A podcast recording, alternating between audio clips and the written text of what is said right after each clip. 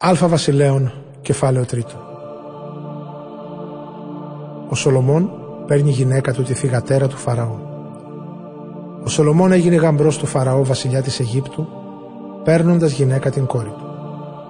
Την έφερε στην πόλη Δαβίδ, ώσπου να τελειώσει το χτίσιμο του ανακτόρου του και το χτίσιμο του ναού του Κυρίου και των τυχών της Ιερουσαλήμ. Ο λαός όμως θυσίαζε στους διάφορους ιερούς τόπους, γιατί δεν είχε ως τότε χτιστεί ναός προς τιμήν του Κυρίου ο Σολομών αγαπούσε τον Κύριο και τηρούσε τα προστάγματα του Δαβίδ του πατέρα του. Πρόσφερε βέβαια και ο ίδιος θυσίες και θυμία μας στους ιερούς τόπους. Ο Σολομών ζητάει σοφία. Κάποτε ο βασιλιάς πήγε στη Γαβαόν να θυσιάσει εκεί, γιατί ήταν πολύ σπουδαίος εκείνος ο ιερός τόπος. Χίλια ολοκαυτώματα πρόσφερε ο Σολομών στο θυσιαστήριο εκείνο. Τη νύχτα εκεί στη Γαβαόν του παρουσιάστηκε ο Κύριος ο Θεός σε όνειρο και του είπε «Ζήτησέ μου τι θέλεις να σου δώσω». Ο Σολομών απάντησε «Κύριε, εσύ έδειξες μεγάλη αγάπη στο δούλο σου τον Δαβίδ τον πατέρα μου, γιατί έζησε με πιστότητα, δικαιοσύνη και ειλικρίνη απέναντί σου. Αυτή σου την αγάπη την εκδήλωσες με το να του δώσεις ένα γιο που να τον διαδεχθεί στο θρόνο, όπως συμβαίνει σήμερα.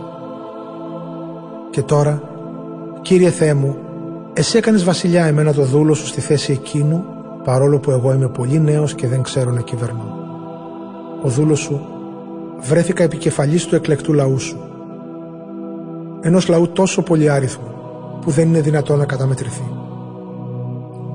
Δώσε μου λοιπόν Κύριε, τη σοφία που χρειάζομαι για να διοικώ το λαό σου και να διακρίνω τι είναι καλό και τι κακό για αυτούς, γιατί χωρίς αυτή την ικανότητα ποιος θα μπορούσε να κυβερνήσει αυτό το λαό σου τον τόσο πολυπληθή. Ο Κύριος ευχαριστήθηκε με το αίτημα του βασιλιά Σολομώντα και του είπε «Επειδή δεν ζήτησες μακροβιότητα, ούτε πλούτο, ούτε το θάνατο των εχθρών σου, αλλά μου ζήτησες την ικανότητα να κυβερνάς με σοφία και δικαιοσύνη, γι' αυτό κι εγώ, όπως μου ζήτησες, θα σου δώσω σοφία και γνώση όσοι κανένας δεν είχε πριν από σένα, ούτε μετά από σένα θα έχει. Και επιπλέον σου δίνω όσα δεν ζήτησες. Πλούτο και δόξα, ώστε να μην υπάρξει κανένας σαν και σένα ανάμεσα στους άλλους βασιλιάδες όσο θα ζεις. Και αν ακολουθείς το θέλημά μου και τηρείς τους νόμους μου και τις εντολές μου, όπως ο πατέρας ο Δαβίδ, θα αυξήσω και τα χρόνια της ζωής σου.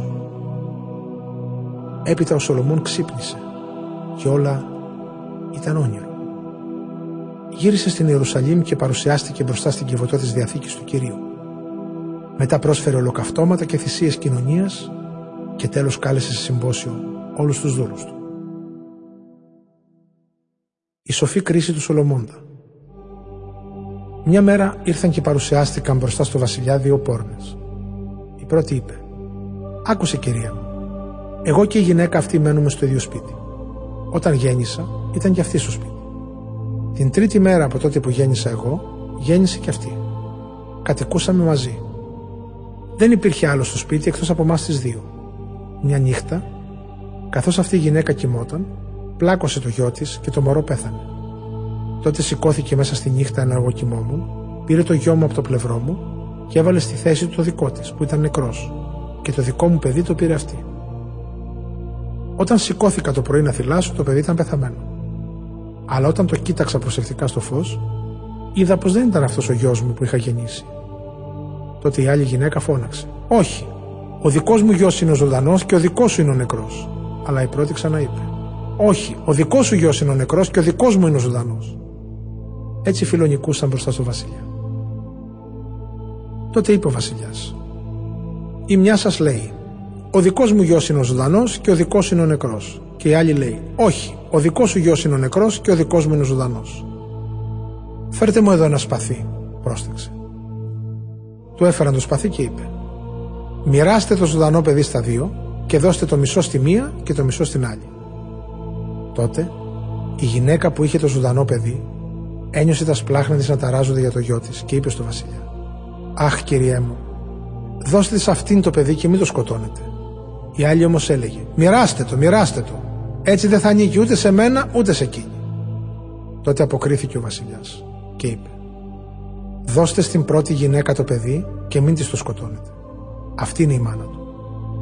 Όλοι οι Ισραηλίτες έμαθαν πώς έκρινε ο βασιλιάς και αισθάνθηκαν σεβασμό για αυτόν. Κατάλαβαν ότι ο Θεός του είχε δώσει σοφία η οποία τον κατεύθυνε να αποδίδει το δίκαιο.